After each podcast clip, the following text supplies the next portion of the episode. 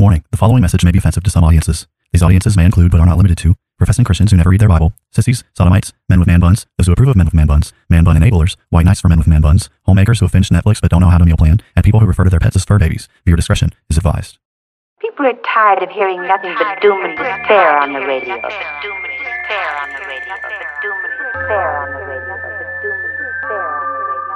The message of Christianity is that salvation is found in Christ alone, and any who reject Christ therefore forfeit any hope of salvation, any hope of heaven. The issue is that humanity is in sin, and the wrath of Almighty God is hanging over our heads. They will hear his words, they will not act upon them, and when the floods of divine judgment, when the fires of wrath come, they will be consumed and they will perish. Wrapped himself in flesh, condescended, and became a man, died on the cross for sin, was resurrected on the third day, has ascended to the right hand of the Father, where he sits now to make intercession for us. Jesus is saying there is a group of people who will hear his words, they will act upon them, and when the floods of divine judgment come in that final day, their house will stand. Welcome to Bible Bashed, where we aim to equip the saints for the works of ministry by answering the questions you're not allowed to ask. We're your hosts, Harrison Carrig and Pastor Tim Mullet, and today we're joined by Michael Coughlin as we answer the age old question Is surrogacy worse than the Gospel Coalition? So, that's a, uh, in case you're wondering where that question came up with, it actually it actually came from Michael. So, if that question for some reason offends you, you know you know who to crucify tonight. But it's, it's a pretty funny question if you if you ask me given especially given the recent circumstances. So um, you know before we get started michael um, thanks for coming back on the show. You've been on before and and you're brave enough to decide to come on again. Congratulations. Yeah, the normally non-offensive Bible Bashed podcast needs to add me to become offensive to people. Huh? We, we bear no responsibility for this episode whatsoever. This is all on Mike. yeah, we're we're using you as a shield. You didn't know that, but we're using you as a shield Yeah. tonight. it's, it's just it's important that people understand that the the timing of this episode, if you're listening to it much later, is the same week that the Gospel Coalition published what was ultimately a somewhat sexually explicit article comparing even the Lord's love for his church to a sex act. And so we were just kind of making fun of the Gospel Coalition there. And I think you can read into where we're going to go tonight with surrogacy that we made that comparison, right? Yeah, you know, it's, it is pretty funny. Uh, given that article came out, I've seen pretty much everyone is upset about that article. Um, you know, obvi- obviously conservative Christians are, but I've seen even you know a lot of liberal people in general be really frustrated by this article. So it seems like it seems like the Gospel Coalition has, um, you know, they've really started uniting everyone. Like like it seems like they wanted to set out to do. They're they're finally doing it. Yeah. yeah. Uh, but Michael, so why don't we why don't we just start there with that title question, and then we'll let that kind of dictate the rest of the, the way the rest of this conversation goes. What what are your thoughts on this in terms of surrogacy? Is it worse than the Gospel Coalition? So when we when we talk about surrogacy, there are a few different definitions that people might have, and and Tim graciously put a couple in the chat that that we can read at some point. But generally speaking, I think when we want to talk about any way that we do things as humans, we want to first think about what's God's actual design. And then we can start working out what are the definitions of all of the things that deviate from God's design in some way. And then we can start to evaluate are, are those deviations things that cause concern? Are do they do they describe outright sin or does it delve into an area where at least we could say there's a lack of wisdom? Because there, there's things that aren't part of god's design that that we just have to live with as well since it's part of the fall. So just because something's not exactly how god designed it doesn't automatically make it wrong. But with surrogacy, where we want to start is the idea that God has made male and female. He made man and woman to be in that covenant relationship of marriage for life, and for that to be where procreation occurs. And so when we think about what surrogacy is, surrogacy is always deviating from the one man and one woman in marriage doing the procreative act as part of their marriage covenant, and then God blessing that by providing a child in the womb of the woman. Now, does that mean that every single time there's some deviation from that, that it's always wrong? That's not what we're saying yet. But in particular, when we start to talk about surrogacy being a woman offering her body or or even if she somehow didn't, a woman being used so that her body can be a place for the gestation of a human being, that starts to call into question well, where does wisdom take us? Where does what the Bible actually says? where should we go with this kind of thing? And so Tim had the example with Abraham and Hagar, Tim, if you want to pop yeah. in on there. Well, yeah, you, you definitely have different types of surrogacy, and you know, the more that it, uh, technology is increasing, then you know these these options are increasing as far as that goes. But but there's there's um, different types of surrogacy, like the concept of surrogacy in general, just for people who maybe aren't clear what surrogacy actually is. But like the idea of surrogacy in general is you're going to hire a woman essentially to have a child for you. So that's that, that's typical surrogacy is you're going to hire a woman to essentially have a child through some some means, and we'll talk about different ways that this could come about. But then uh, you had an article though too that um, deviated from that in the sense that now, um, like a new wrinkle on that is not actually hiring a woman, but then um, but then using uh, brain dead women in order to be vessels for surrogacy too. Maybe you could say a brief word about that, and then I'll talk about different categories. Yeah, there was an article I found in the, World Magazine called Surrogacy's Next Logical Step. And it's by uh, Adeline Allen. I'm not I'm not quite sure who she is, but her writing is very Christian.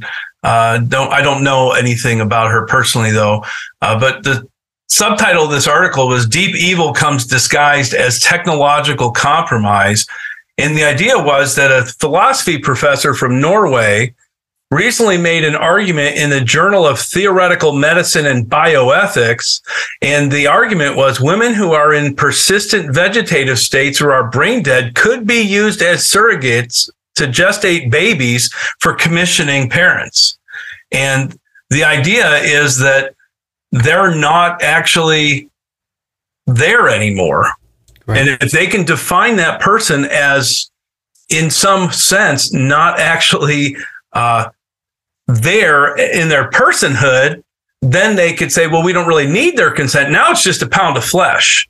Right, we're just right. we're just putting we're just using the warm body, which is really what surrogacy ultimately ends up being as well. You know, one of the problems, and we'll probably get into more problems, but when you when you said you're hiring a woman, sure, uh, one of the problems ends up being that becomes a way to really take advantage of the poor. Sure. Mm-hmm. And that that's a, just a byproduct of what I think is a bad idea. So.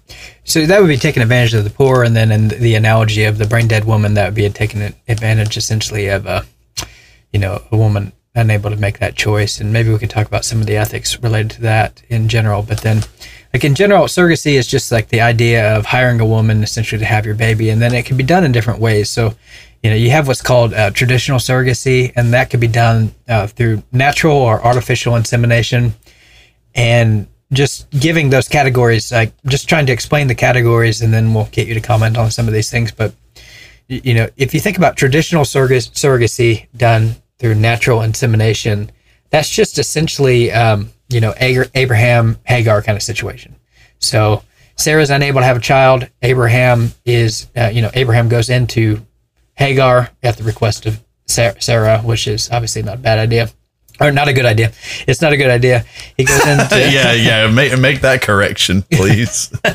he, he, goes into uh, Hagar in order to obtain offspring for Sarah, and so you know that would be the earliest form of surrogacy. Would be uh, Abraham um, Hagar kind of example, and that would be you know traditional surrogacy through natural insemination. Now you could you know a wrinkle on that is now we have the ability to do this through artificial insemination, and so that would be still though you're hiring a woman to have a child for a couple, and then instead of you know naturally making the baby as couples have done throughout history, you're basically the man is just tr- treated like a sperm donor to the woman and the woman still then in that kind of arrangement is going to be the biological mother of the child. Okay.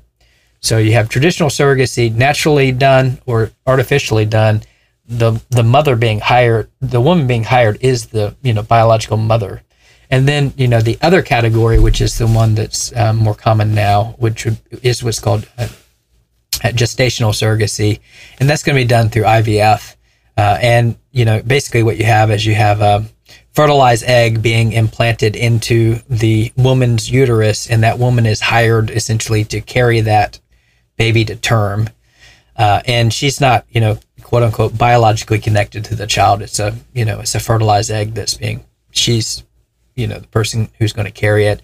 And I mean, you could do that, you know, through hiring her, or maybe she's a, you know, a family member and trying to help you out or something like that. But like, that's the idea is that she's not biologically connected to the child. So, in traditional surrogacy, the woman is the biological mother. In, gestational surrogacy, it's done through IVF. And so, why don't we just why don't we just go through this in order, Mike? Uh, so, what do you think? Traditional sure. surrogacy? Yes or no? Traditional surrogacy, yeah. natural insemination. So, Abraham Hagar. What do you think? Okay, I'm going to say no. is, is, it worse than the Gospel Coalition? is it, is it, that's well, the real question. That, that's our, that's our standard that we're holding everything to tonight. Right. Yes. Yeah, I, I, I think it's clear from Scripture that you know that it's adultery is what ends up occurring in the case for that to even happen, and so uh, we we can never promote anything like that as Christians. All right. So worse than Gospel Coalition or better? I'd, I'd, say it's worse. The gospel. look, I, I, he paused there for a second. I'm not he for paused. the Gospel Coalition. In fact, I, I question anybody that's been reading them since 2015. But I. Uh, what if you're reading them for the laughs, though? Yeah, was a tough dilemma for him. You know, that, tough that, that, guy's article that he wrote, he was actually trying to make a point that he made really, really poorly, uh, but it certainly didn't involve adultery. Um, so yeah, surrogacy in that case would be promoting adultery, and and uh, you could never advocate for that. I don't know how, you, no matter how bad a couple wanted a child, I don't know how you could ever take what happened with Abraham and Hagar and say this this was a model for you. In fact, God pretty clearly didn't bless it. Um, you know, he really made it clear that this was a problem. It, it showed a lack of faith at the time. Yeah, I mean, can you imagine what would happen if, if they would have just not done that? Like, uh, you wouldn't have had all this conflict in the Middle East for like years and years. And sure. Years. Like, it seems like, um, you know, if there's any, uh, you know, often uh, narratives they um, they show you theology instead of telling you theology, and that would yes. be an example of how you can see all the disastrous consequences that have come from that one act uh, over the course of like history of the world, right?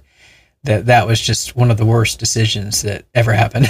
I mean, God obviously uses these for good, but sure. you know, but it was a bad decision. But you can see how instantly Hagar hated her mistress. Uh, this immediately created a, a, level of jealousy and and division in this you know tribe in a sense that that may or may not have been there before.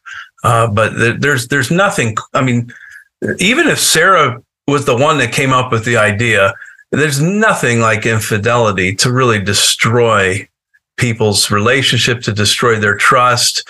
Uh, it was, and Abraham shouldn't have went along with it. No. I mean, Abraham shouldn't have went along with it. He shouldn't have passively followed her in that. And then, I mean, even um, you know, Hagar, she looked uh, upon Sarah with contempt. Yep. Immediately after that, because I mean, there's something that you know, like, hey, um, you know, my womb is working, yours isn't, right?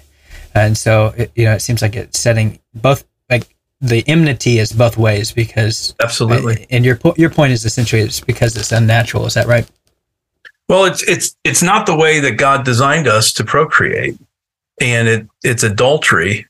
And so in that situation, it's really bad. But one of the things you see in that situation that I think is applicable to the entire discussion is that Abraham's choice that he made and, and Sarah's and really Hagar too, although she may not have uh, been quite as uh, able to have said no as, as uh, maybe um, Abraham and Sarah could have. It, what it showed was just a, a, lack of trust in what God had promised, and that God wants us to do things in a righteous way in order to work toward what He has promised. And so that that becomes the issue ultimately is do we believe that God's way is not just like the best way, but the right way? and that we don't need to take matters into our own hands to do things in a way that is outside of how he has ordained that they should be, or we'll say decreed or um, said that they should be. And when we start to think, oh, well, I've got a better way than God, a lot of times he lets us somehow discover the technology to do things or the way to make things happen that we think he needs our help with. And a lot of times what happens is we find out after the fact that wasn't the right way to do things. Does that make sense? Fair enough. All right. Well, so you have traditional sur- surrogacy done through uh, natural insemination in that way. So that's Abraham Hagar. Now, just like, think of the same kind of scenario and then do it with uh, artificial insemination. So Hagar is the woman being hired to, you know, bear the offspring of Abraham and, you know, quote unquote Sarah at that point. Uh, but then it's not technically adultery, like in the same way, because it's not like, uh, you know, physical act in that way. She's just, uh, you know, Abraham essentially is going to be the sperm donor. You know, it's going to be done um, artificial insemination, not natural insemination. What's the reaction? What do you got? Better so or worse my, than TGC? my my initial reaction is that is that that one is a little harder to just come right out and say, "Hey, it's wrong." Okay. Uh, some of these are clearly there's there's wrong things involved in such a way that that this one's harder. Uh, but still, I'm going to say if you're especially if you're a Christian, uh, who's who's going to actually be the people that draw the lines here? Who in society is going to say, no, we're, we're not going to cross this line into what ultimately amounts to sort of playing God? And sure. so I'm going to say, no, Christians shouldn't do it. I'm going to have less ability to say, because for sure there was adultery involved. Although anytime there's artificial insemination, there's there's something that has to happen to to create the donation. And uh, in traditional IVF, uh, in traditional in vitro fertilization, where there's just uh, anonymous sperm donors, there's there's a ton of sin happening, all sure. of which is a violation of the seventh commandment. And so, in in this specific case, maybe it's a little bit of a fuzzier. I was going to say maybe it's a little less of a clear line in this case, but I, I would go beyond that, and, and we probably won't get into this whole discussion, but I would go beyond it to the we need to avoid uh, that industry in general. Sure. I think and, one of the, one of the things about it, it that is um, difficult to imagine is that you know in the case of like like okay there's the there there's the adultery component to it right yes and so that component may not be present so much in like artificial insemination, traditional surrogacy. Okay. So there may not be the adultery component, but then like the major problem that sticks out to me is that like this woman is still the biological mother of this child. And yes. then like this biological mother of this child is going to be separated from her child via contract, right? Yes. Like via like financial contract. Like so essentially she's going to like have to turn off all of those motherly instincts that she has, right? to care for this baby that is part, you know, her biological contribution, right? And she's going to essentially um, have to turn that all off. So, I mean, I think there's like a variety of things that I can imagine that are um, problems that are related to that. Some of those are even the same problems that you may see in the Abraham Sarah scenario. But you have any thoughts about like that aspect of it, like the woman being separated from her offspring? Uh, through this, you know, adultery, non-adultery kind of thing? Yeah, there, there was actually a pretty well publicized case that happened uh, sometime in the past year. Maybe it was just among abortion abolitionist groups that I'm in, where there was a woman who was a Christian woman who was offering herself as a surrogate to a couple. And she thought she was doing something good by helping provide a child to this couple that wanted one. And it wasn't wasn't the situation you brought up. She was the actual surrogate, and it wasn't her child. Uh, but the couple decided they didn't want the baby and ordered her to have an abortion. Ooh. And she did it. Mm. And her reasoning was that she didn't have any choice. It was their child to do with what they wanted, which becomes really interesting with the my body, She my choice She, crowd. she did it or didn't? She did it. Oh, she did kill. This her. was a woman that professed to be a Christian that went to an abortion clinic and had her baby, you know, ripped out of her womb or burned to death or whatever procedure was done because the couple that was paying her, who were the real parents, they got to make the decisions.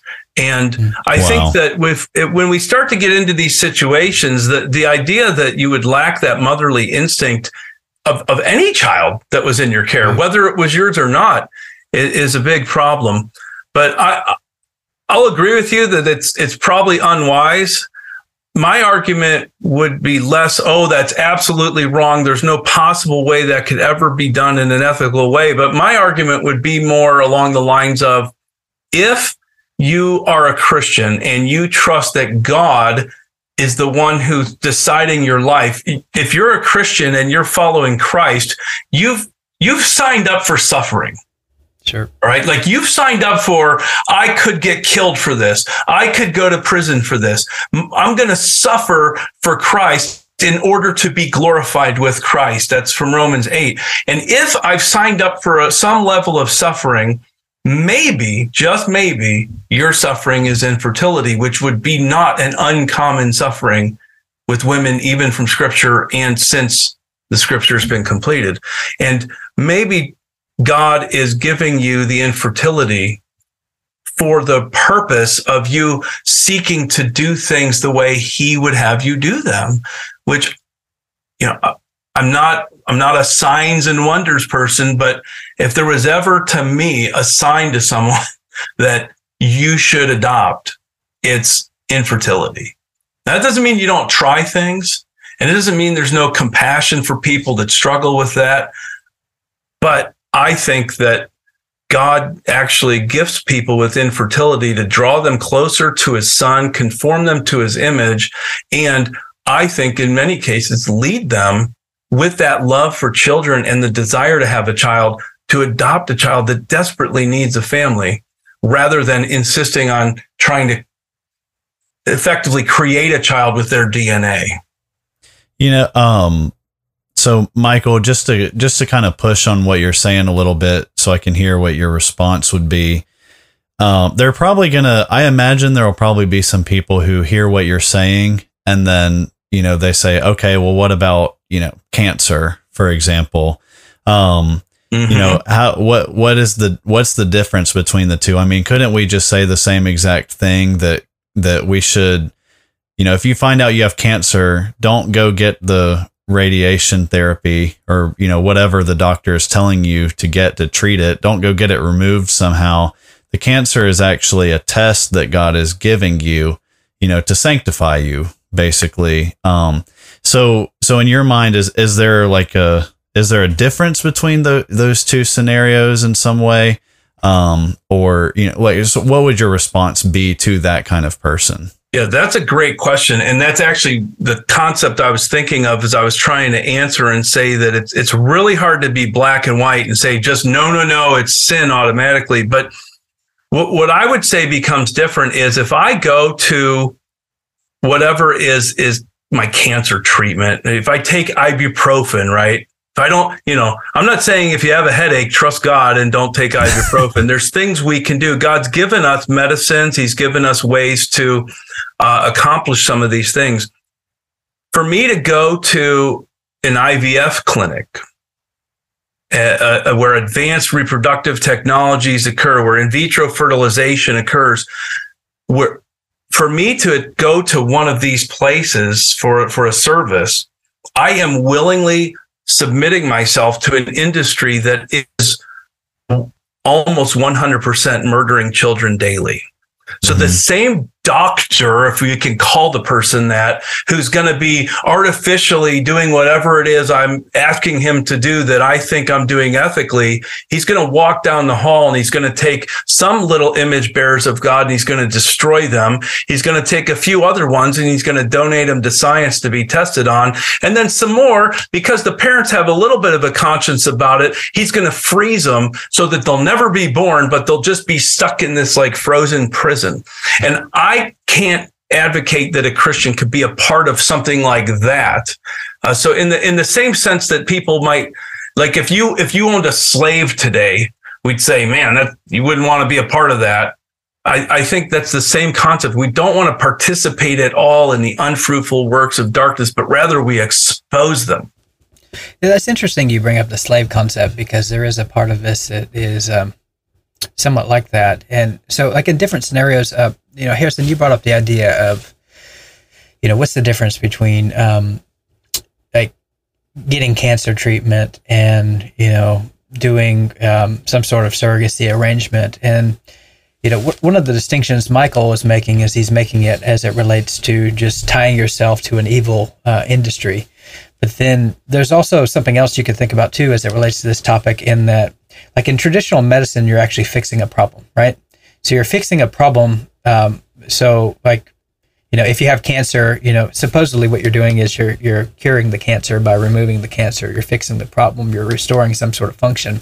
Now in like in um, what's called traditional surrogacy done through artificial insemination you're not actually fixing a problem right? It's just kind of a workaround that all that um, that does involve slavery in the way that michael is talking about so you have like two different stances you have the traditional one and then you have the the uh, gestational one. But then in the traditional realm, you're not actually fixing a problem. So what, what I mean is like, so in that arrangement, the woman is going to be the biological mother of the child, and the husband, like the husband, is essentially going to be the sperm donor to this other woman. And then what's happening there is you're not restoring like the function of the wife's Mm-hmm. Lack of pregnancy in the same way that like with a cancer treatment you would be fixing a biological problem. You're not actually fixing it. You're asking someone else to do the job for you. You see what I'm saying? Mm-hmm. So, but then in that arrangement, she's selling her child as a slave to you, Mm-hmm. right?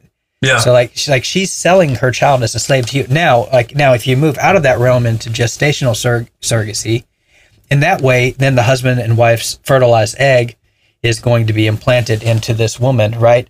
But you're still not you're still not restoring function in the same way that like but like you know cancer is supposed to be fixing a problem. Mhm. what you're doing is you're asking someone else to do the job that you can't do for you right? And then you know in doing that then you're creating all sorts of ethical problems. And some of those ethical problems are the problems that mike has mentioned. So ma- let's move into the realm of gestational surrogacy which is done through ivf where a husband wife you know fertilized egg or eggs or whatever is being treated to uh, g- given over to another woman to you know basically deliver them. What are some of the problems you see beyond the ones that you mentioned? Or maybe you can reiterate the ones you've mentioned and just talk about you know what are the problems with ivf in general um, that you see that um, and why is that you know um, a worse like a bad solution to the problem of childlessness as you see it Yeah. So one of the one of the first problems is that IVF isn't done. It's it's not like when somebody gets their wife pregnant and and one of the sperms made it to the egg and and that's that. This is a situation where traditionally what will happen is through several cycles the people in the IVF clinic are fertilizing multiple eggs. So they are, in effect, we'll say, creating multiple human beings. Uh, since we believe that fertilization is the point when a person becomes a person. This is why it's important that we define uh, life that way. If you define life at implantation, then IVF clinics are doing nothing wrong, right? They're just they're doing the equivalent of mixing, you know, vinegar and baking soda and just seeing what happens, but they're using different elements or substances, right? And so I would say the first problem is you end up in a situation where you're intentionally creating life so that you can kill those lives or freeze them for an indefinite period of time, which I think is also equally unethical, maybe somewhat preferable to just murdering them outright. I don't I don't know which of those I'd actually say is worse. So I think you want to avoid that situation entirely. So when you get the person that says, "Okay, my wife and I are going to create the donations in an ethical way without violating any commandments, and then we're going to tell the doctor that we want all the embryos that possibly get fertilized, we want them all implanted and we're going to take all of them, right?" First of all, you're trusting a person whose job it is to provide you with the product you're trying to purchase to not hide from you the ones that he considered to be defective. Like it's mm-hmm. just it's just not going to happen. It's why we don't regulate abortion. It's why we we call for abolition of it and criminalization because we don't trust the actual people that are willing to murder children for money to then tell the truth that they followed all the regulations. And so, a, so traditionally, what will happen is these embryos get get uh, fertilized. The embryos are fertilized, so the eggs get fertilized and embryos are created. And then there's ways that they can test to see, hey, does does this thing have Down syndrome? Does this have uh, some other abnormality? And then they can selectively decide, even even uh, by gender, which ones to destroy, which ones to just freeze, you know, which ones are probably not likely to be viable. And nobody's going to pay twenty thousand dollars to a clinic and then and then be told, well, it didn't work you know? And so, and then, yeah. and so to me, I think it, you're, you're, you're getting into a situation where there's just so much wrong with it that you can't involve yourself in it. Now, somebody could argue, well, a lot of cancer places are doing bad things. Well, maybe they are, but we don't know all that for sure. And we, and, and, and their intention isn't we're trying to murder some of the people in order to make money off of the ones we keep. And so I think that couples should avoid it entirely. And, and, uh, and, and if you're going to want to be a part of an industry that tries to figure out this technology, there needs to be a, like a, the Christian version of it, where, for example, snowflake adoption, which is where you take a baby that somebody else created and froze and, and a person that wants children goes and says, okay, I'll go through all the difficulty of, of, of the actual gestation and figuring out if this baby will even live and all these stuff to try to give this baby life.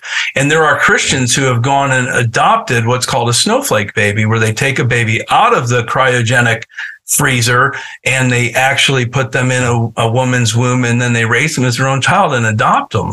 Now that's a picture of the gospel right there. You know, I mentioned it. Um, I mentioned it right before we started recording, but I wanted to bring it up again just for everyone listening. I read a I read an article recently about I think it was Paris Hilton. Um, I I could be wrong, but I'm pretty sure it was Paris Hilton.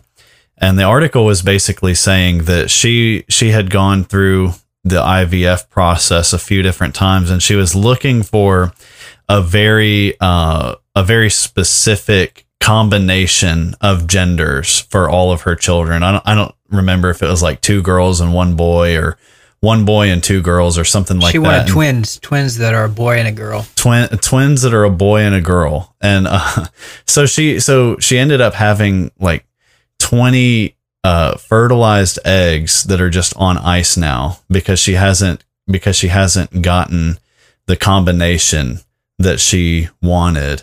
And so so reading that was very off-putting. It was it was very much like a this this feels unnatural in every single way possible. Like like sure you can talk about the hypothetical, you know, what what about this situation or that situation, but just reading about what she was doing was like a just like what are we I mean, well, what are we even this, talking about at this point? What's funny about this Harrison is I'm reading an article on it right now because I pulled it up and like their major concern with her is that uh, this is a procedure that can cost up upwards to twelve thousand dollars, and by her doing it so many times in order to get the specific combination, this is showing great insensitivity towards those who are struggling with uh, infertility who can't afford this kind of procedure. that that's what people are worried about with this. That- that- that's what they're worried about. How insensitive it is to the people who can't afford it. That she would Well, waste so much well- money on this. Well, that that ought to show you that our society is perfectly fine at identifying the most pressing ish, uh, moral issue in any sort of situation like this. that that's certainly a comfort for me to hear that. Then, What do you think, Mike? You think Well, that? Um, And what's horrific about it is that this is so normal to us. Like, like, like we should be on the floor about this. We should be like Daniel praying that the Lord would forgive our nation. And to us, this is just normal. I mean, a hundred years ago, this would have been like something they, they would have made a movie about and people would have said, no, no one would even watch that. It's too horrific. And, and we're, to us, it's like, yeah, I guess it makes sense. And so I, I just think, I, I think that's horrific what she's done. And, and, and, and if there's 12 frozen embryos, that's 12 of your neighbors, my neighbors who we've been commanded to love that are just sitting in a freezer. yeah, who are who are and- never going to hear the gospel, who are are born into sin, and and you know they're never going to have anyone. Well, I mean, they're going to miss out on so many things. They're going to miss out on having parents that you know would ideally care about them and and you know provide for their needs and and raise them up. Mhm. Right? They're never going to learn about who God is. They're never going to have a chance at living a life that is uh, pursuing glorifying God. Right? And and so there's just there's so many things all all in the name of in this situation at least all in the name of having a specific you know like pick out the pick out the children that I want in a catalog, kind of like a you know like you're This is kid coming up to kid coming up on Christmas and your parents give you the catalog. I mean that's basically the same Yep. situation, right? Well, and, and if, if, if when they do an IVF cycle, if, if they, you know, the numbers could, could be different. Uh, but if, if they go with like trying for 15 or so to try to get one or three good ones, the 12 frozen children of Paris Hilton right now is, is really more like 180 maybe that have already been destroyed. Mm, where, Oh, okay.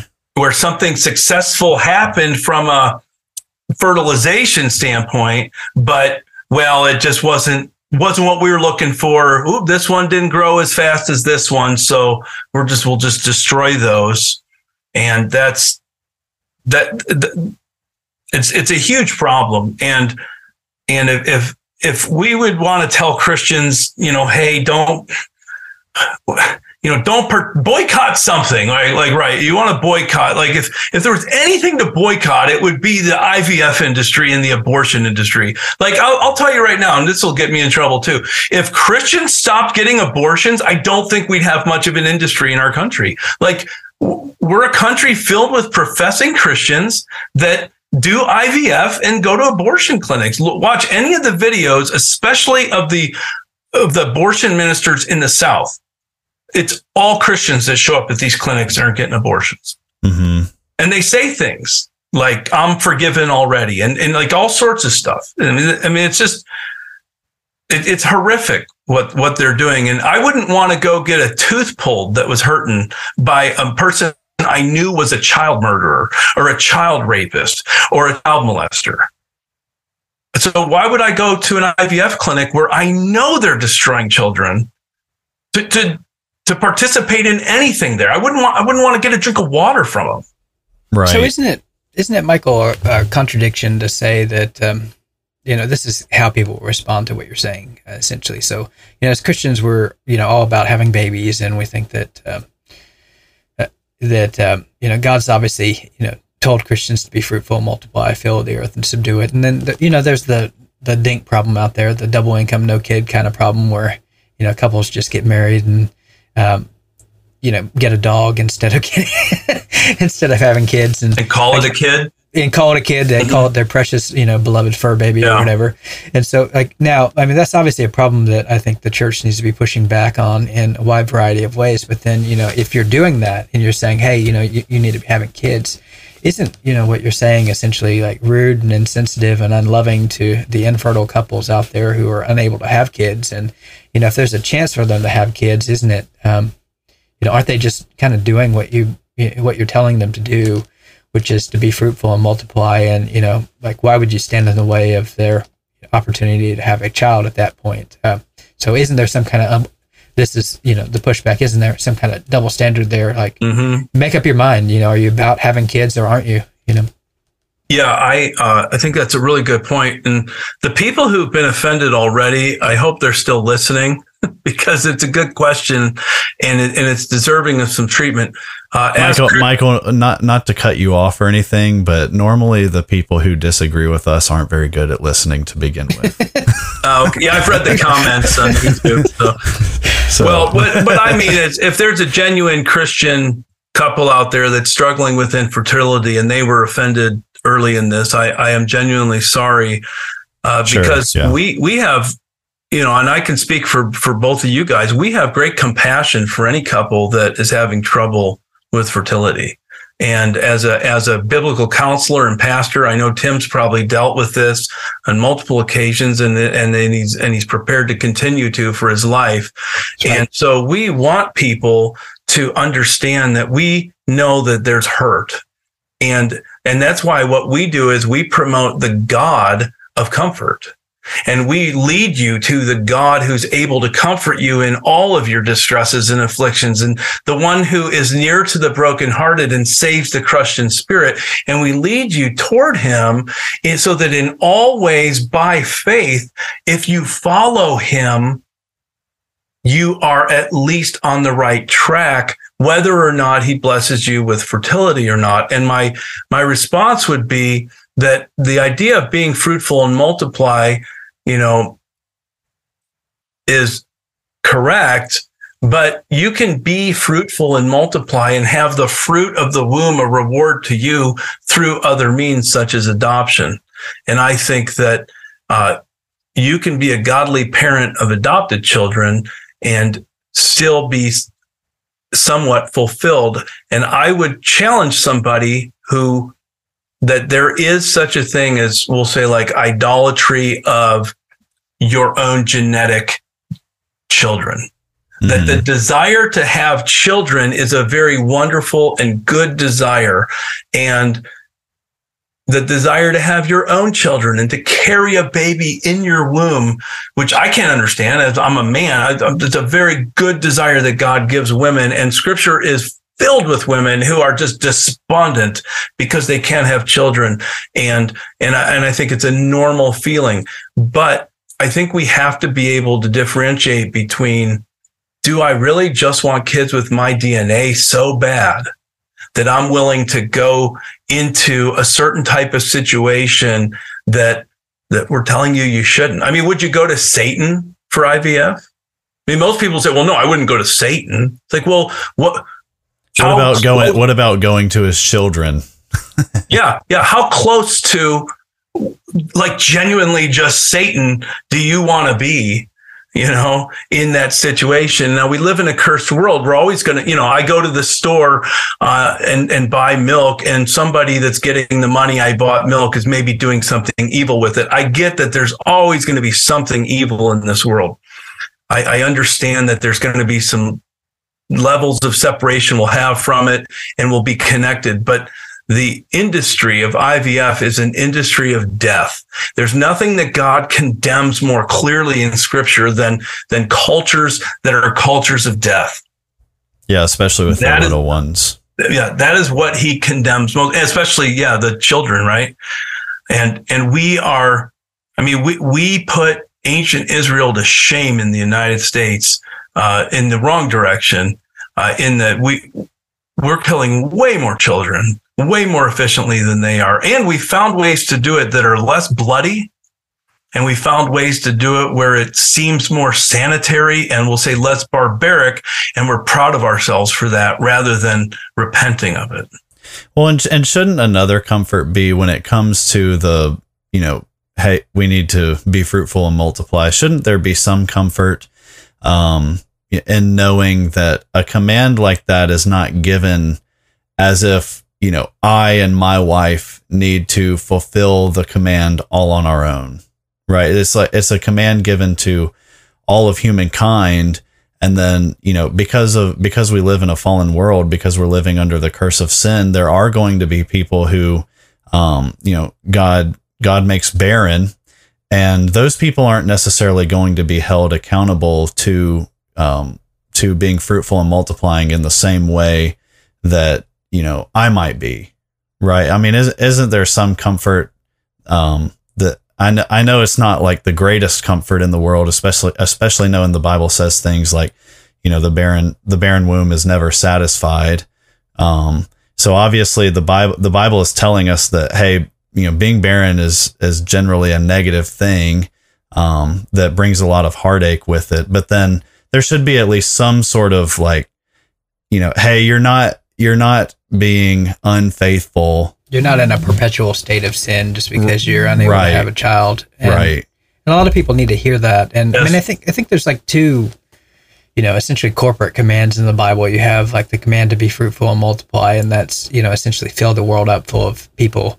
And then you have uh, the Great Commission, which is fill the world up full of disciples. And and those are two tasks that are beyond any individual Christians, but we should all be essentially doing our part.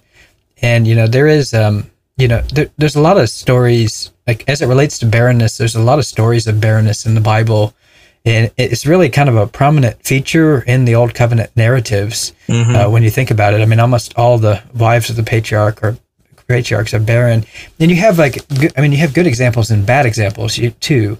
You know, so you have like um, like the uh, Sarah example seems to be a bad example of that. You have you know the uh, Rachel and Leah um, their um, birthing competitions, and you know Rachel essentially saying, "Give me children lest I die." And at first she can't have children, so she's asking him to go into her maid to obtain children from her, and Leah's doing the same thing, going to her maid. But then in contrast to that, you have someone like Hannah, who, like, certainly she felt the loss of infertility, and but then she submitted that desire to God, right?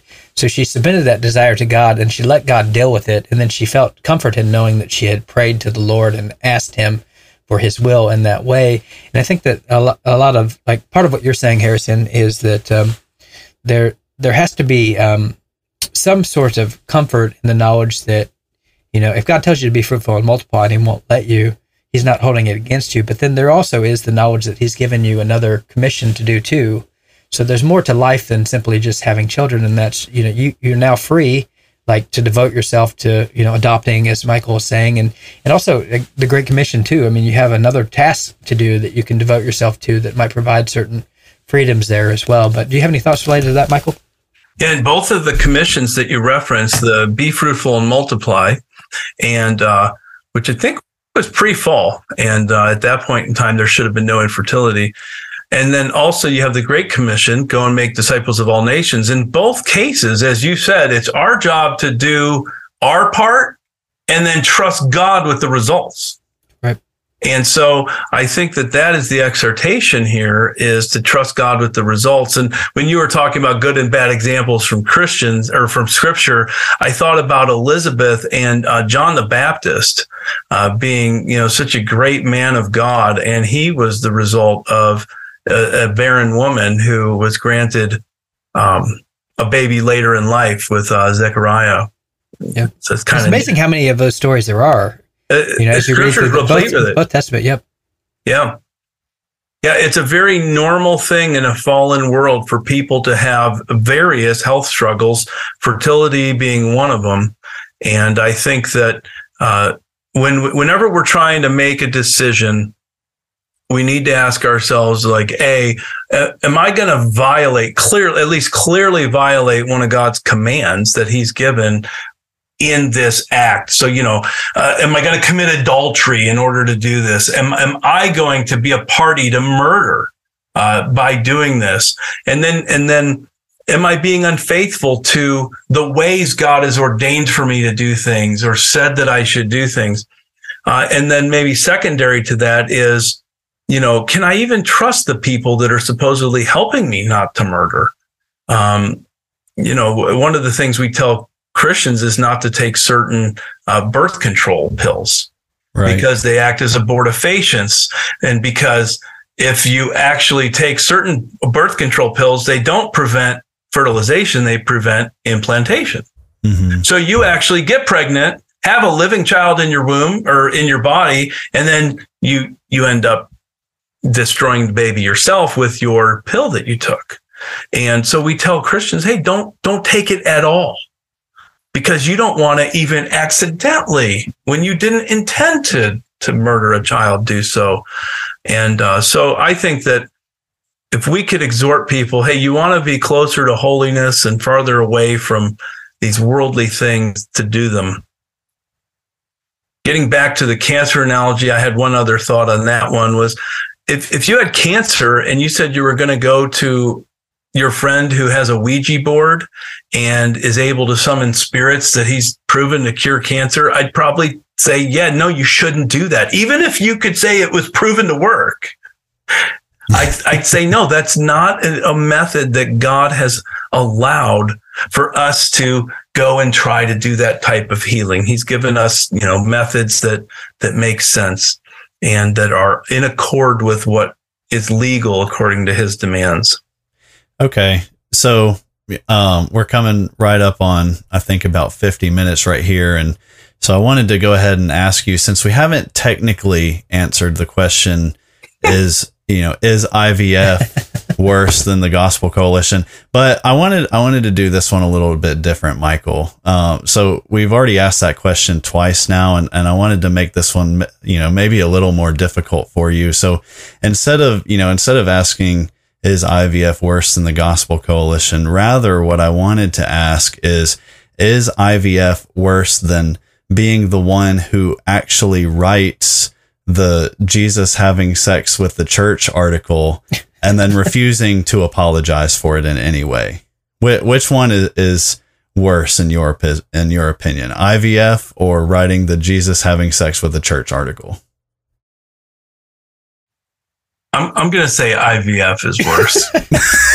um, that's probably the right answer. I don't I, I don't know right this answer. guy. I, you know, and and uh, and and he may have had some good intentions. I, you know, I don't, I don't, I don't really know him. I just thought it was, was, uh, I thought that was horrific. Um, and then, uh, I could, but it, I, I guess I look at that like if he wasn't a pastor, I might say, Hey, you know, Christians can make a mistake and say something kind of dumb. I, am a little disappointed that he's considered a pastor and that actually is is aligned with what the Gospel Coalition, you know, wanted to publish. It's not like it slipped through the cracks. Okay, right? Uh, there, it's not like you know they all the editors were off that week. That that was intentional, and the whole backlash was intentional. I think it's all planned. This is just to to get the buzz going to sell his book eventually and and things that they're going to do but ivf just uh, generally speaking straight up murder um, it's it's just straight up murder of children and uh, I'll take a guy living next door to me who writes stupid articles once in a while over a, a child molester or a child murderer any day. Yeah, absolutely. Uh, Tim, is there anything else that you want to add in closing? No, I think I'm good. Okay. All right. Well, I think that's a good place for us to wrap up the conversation then. Um, you know, I, I, I know a lot of people personally who, who have, um, who have gone through, you know, some form of of barrenness or or or at least, you know, minimum just it being really difficult to have children and it takes them a while to eventually get there and you know, by God's grace, he has actually allowed them to uh, have children, but it definitely took a lot of work and it, it was it was a lot, you know, it was very much a, a very emotional sort of journey to go through just dealing with, you know, are we actually going to have kids or not? And so I sympathize a lot with this. And, and you know, and the crazy thing is some of them ha- have legitimately considered some form of surrogacy as an answer to it. Now, thankfully, you know, none of them that I, as far as I know, ha- ever went through with it. It just became this, you know, what, what do we do with this option? You know, is this actually an option? We need to think through this. And, and um, you know, so I I know a lot of people who have who have had to think through this thing, and and you know, as as science advances, as we gain the ability to do more and more, you know, we have we do have to start asking ourselves, like, hey, is this actually something that you know morally and ethically we should be doing it. and i think you're right michael i think i think as christians we should probably be the people out in the forefront championing you know the bible mm-hmm. as our as our moral guide um, with these kinds of things and so so hopefully everyone out there listening uh, this has given you a lot to think through and, and maybe even some of you listening are the people who who are actually considering some form of surrogacy uh, you know, you're asking yourself like, hey, how does this line up with the Bible? And so hopefully our, com- you know, hopefully God uses this conversation as a means to help inform you guys um, about how God thinks about these things, about what He's told us is right and wrong. Because ultimately, at the end of the day, what's more, you know, what's more important than than even having children is obeying God, right? And and um, calling good what God calls good and calling evil what God calls evil. And so we need to be constantly searching the scriptures, um, asking God to reveal what is righteous to us and what is unrighteous to us, and then aligning our lives with that, no matter what it means, you know, no matter what sort of Amen. trials that we might face, no matter what sort of persecution we might face. So, Michael, you know, we really appreciate you coming on and, and joining us for this conversation and, and talking through you know, this issue that can really be emotionally charged in a lot of ways. And, you know, we especially thank you for being our, our shield to yeah. protect us from all of the flack that we're, that we might possibly get for this episode. Yeah. So, I know you guys are so sensitive to all the, yeah. Can I, rec- can I recommend Dusty's book? Yeah, yeah, yeah, yeah. Go so, ahead. So, just uh, if, if, you know, if you want a pastoral help with this, first of all, talk to Tim, not not Mir Harrison. He's he's good at this stuff. But also, uh, if you go to rescuethose.com, just spelled rescuethose.com, and there's if you click on resources, there's a few books there, but one of them is called Loving Your IVF Neighbor, In Vitro Fertilization, Assisted Reproductive Technologies, and Loving Your Neighbor as Yourself. And it's a it's a pastoral uh, little it's just a little booklet. It's free. You just just tell them you want one they'll send they'll send you a bunch. And and it and it'll walk through a lot and a lot of the things i said tonight were just just straight out of there just the same thinking. And that's a pastoral way of trying to exhort christians exactly as you just did uh, but with a little more detail to help people think through ivf if they want. Right. And that's by okay. dusty deevers and he's he's on twitter and stuff if anybody wants to find him Okay. All right. Well, thank you, Michael, for putting that out there for everyone. So if you're interested, yeah, go and check that out. Um, ag- again, like always, we want to thank you guys for listening to us, for supporting us week in and week out, interacting with us online. Uh, it, we really appreciate that stuff, and, and it's really encouraging to hear a lot of your stories and and hear the questions that you guys have for us that you ask, you know, privately and publicly. So we want to thank all you guys, and we look forward to having you on the next one. This has been another episode of Bible Bashed. We hope you have been encouraged and blessed through our discussion. We thank you for all your support and ask you to continue to like and subscribe to Bible Bashed and share our podcast with your friends and on social media. Please reach out to us with your questions, pushback, and potential topics for us to discuss in future episodes at BibleBashedPodcast at gmail.com and consider supporting us through Patreon. If you would like to be Bible Bashed personally, then please know that we also offer free biblical counseling, which you can take advantage of by emailing us. Now, go boldly and obey the truth in the midst of a biblically illiterate world who will be perpetually offended by your every move.